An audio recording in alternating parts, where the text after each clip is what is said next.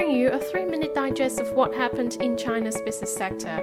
This is China Business Now by 21st Century Business Herald.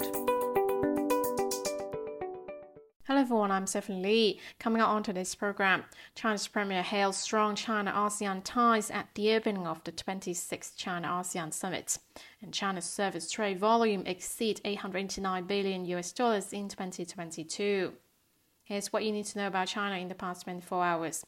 Chinese Premier Li Qiang said Wednesday that as long as China and ASEAN countries can keep to the right path, whatever storms may come, their cooperation will be as firm as ever and press ahead against all odds.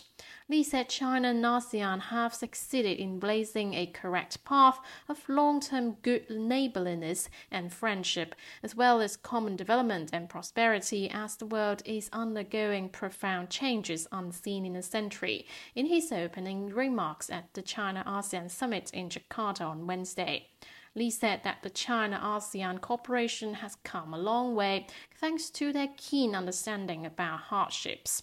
Li also highlighted strong trade ties between Beijing and the regional bloc, with bilateral trade reaching 970 billion US dollars last year, more than double the figure from a decade ago, and the two sides being each other's largest trading partner for the third year running. China and ASEAN should work together to build an economic growth center, enhance interconnectivity, and deepen cooperation in industrial and supply chains for a closer China ASEAN community with a shared future, he said. Earlier in his address at the welcoming reception hosted by China Indonesia business community, the premise that the two countries share similar visions as well as extensive consensus and common interests at regional and global levels. Li said for a long time, the China Indonesia cooperation has gone beyond bilateral scope, adding that both are emerging countries with a strong desire for national rejuvenation, and both are committed to maintaining openness inclusiveness, harmony, and stability in the region. With broad space for high quality cooperation, China is willing to work with Indonesia to further expand cooperation on green energy, digital economy, biomedicine, and artificial intelligence, further expand bilateral cooperation and increase efficiency, Li said, hoping that enterprises of the two countries strengthen high level innovation cooperation to help the development of the two countries.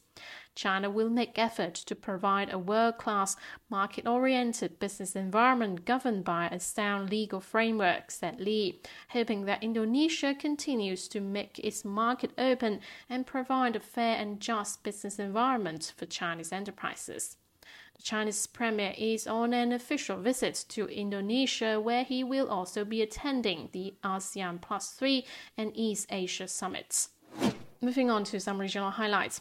Shanghai remains sixth among global asset management centers this year despite the impact of US interest rates rises and the COVID-19 pandemic, according to an annual ranking compiled by a research group at the CEIBS Lujiazui Institute of International Finance. New York came first with an absolute predominance, and Paris moved up six spots to second, overtaking London by a small margin.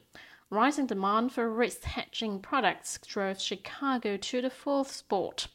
Singapore slipped to the fifth spot, and Hong Kong dropped five ranks to end in 10th place because of its shrinking stock market valuations and net fund sales. Beijing jumped seven places to rank 15th thanks to the establishment of the Beijing Stock Exchange, according to the report.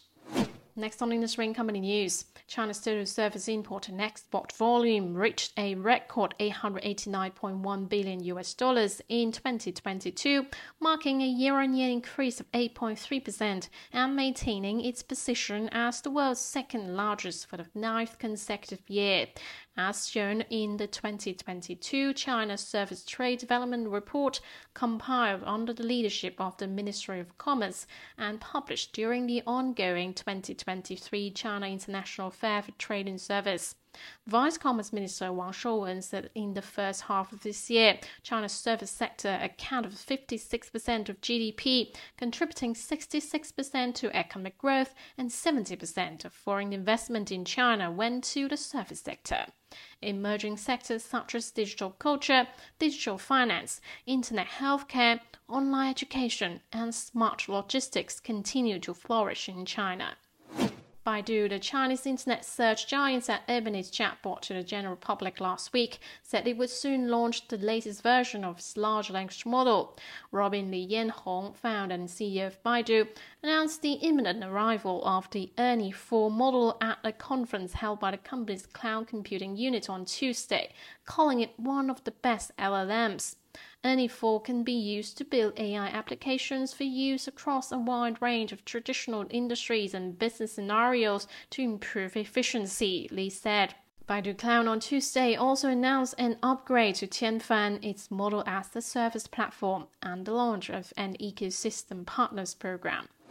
The BYD Seal, a Chinese electric vehicle available for sale in Europe, has a 25% cost advantage over other European and North American EVs, according to a report by UBS Evidence Lab on Tuesday. It cost BYD 35% less to produce the BYD Seal than Volkswagen to build similar models, and 15% lower than Tesla's Model 3 because of BYD's vertically integrated component system and advanced technology, the report said. BYD announced the launch of the BYD Seal into the European market on September 4. The model's two range versions are priced at 44,900 euros and 50,990 euros respectively, up 43% and 84% from their China prices. China on Tuesday sent a sea launched rocket into space from the waters surrounding Haiyang, a coastal city in the eastern province of Shandong, placing four satellites into planned orbits. The rocket maker Galactic Energy said it was the ninth flight and the first sea based mission of the Ceres 1 series. The launch also makes it the first Chinese private company to complete a liftoff from the sea. Aboard the Ceres 1 rockets were four satellites Tianqi 21 to 24, which are part of the Tianqi Low Earth Orbit Internet of Things constellation. Earnings reports express Trip.com Group, the Chinese owner of Skyscanner, Ctrip, and Qunar platforms, recorded a more than 15-fold increase in net profit in the second quarter as more travelers made their first post-pandemic trips and mostly inside China. From April to June, the online travel agency expanded its net profit by over 1,400% to 648 million yuan from a year ago, the firm said yesterday. Revenue almost tripled to 11.2 billion yuan, with most sales coming from transport ticketing, which grew by nearly three times to 4.8 billion yuan. Accommodation revenue rose at nearly 220% to 4.3 billion yuan. The number of hotel bookings on all platforms increased by 160% to a record high, while flight tickets nearly doubled to an all time high. In the first half, the company's net profit tallied 4 billion yuan compared to a net loss of 958 million yuan a year ago. Interim revenue skyrocketed by more than 25 times to 20.5 billion yuan. Wrapping up with a quick look at the stock market. Chinese stocks closed mixed on Wednesday with a benchmark Shanghai Composite inching up 0.1%, while the Shenzhen Component edged down 0.2%. Hong Kong's Hang Seng Index ended nearly flat, while the Tech Index dipped 0.4%. That's it for today. Tune in tomorrow on China Business Now by 21st Century Business Herald. Goodbye.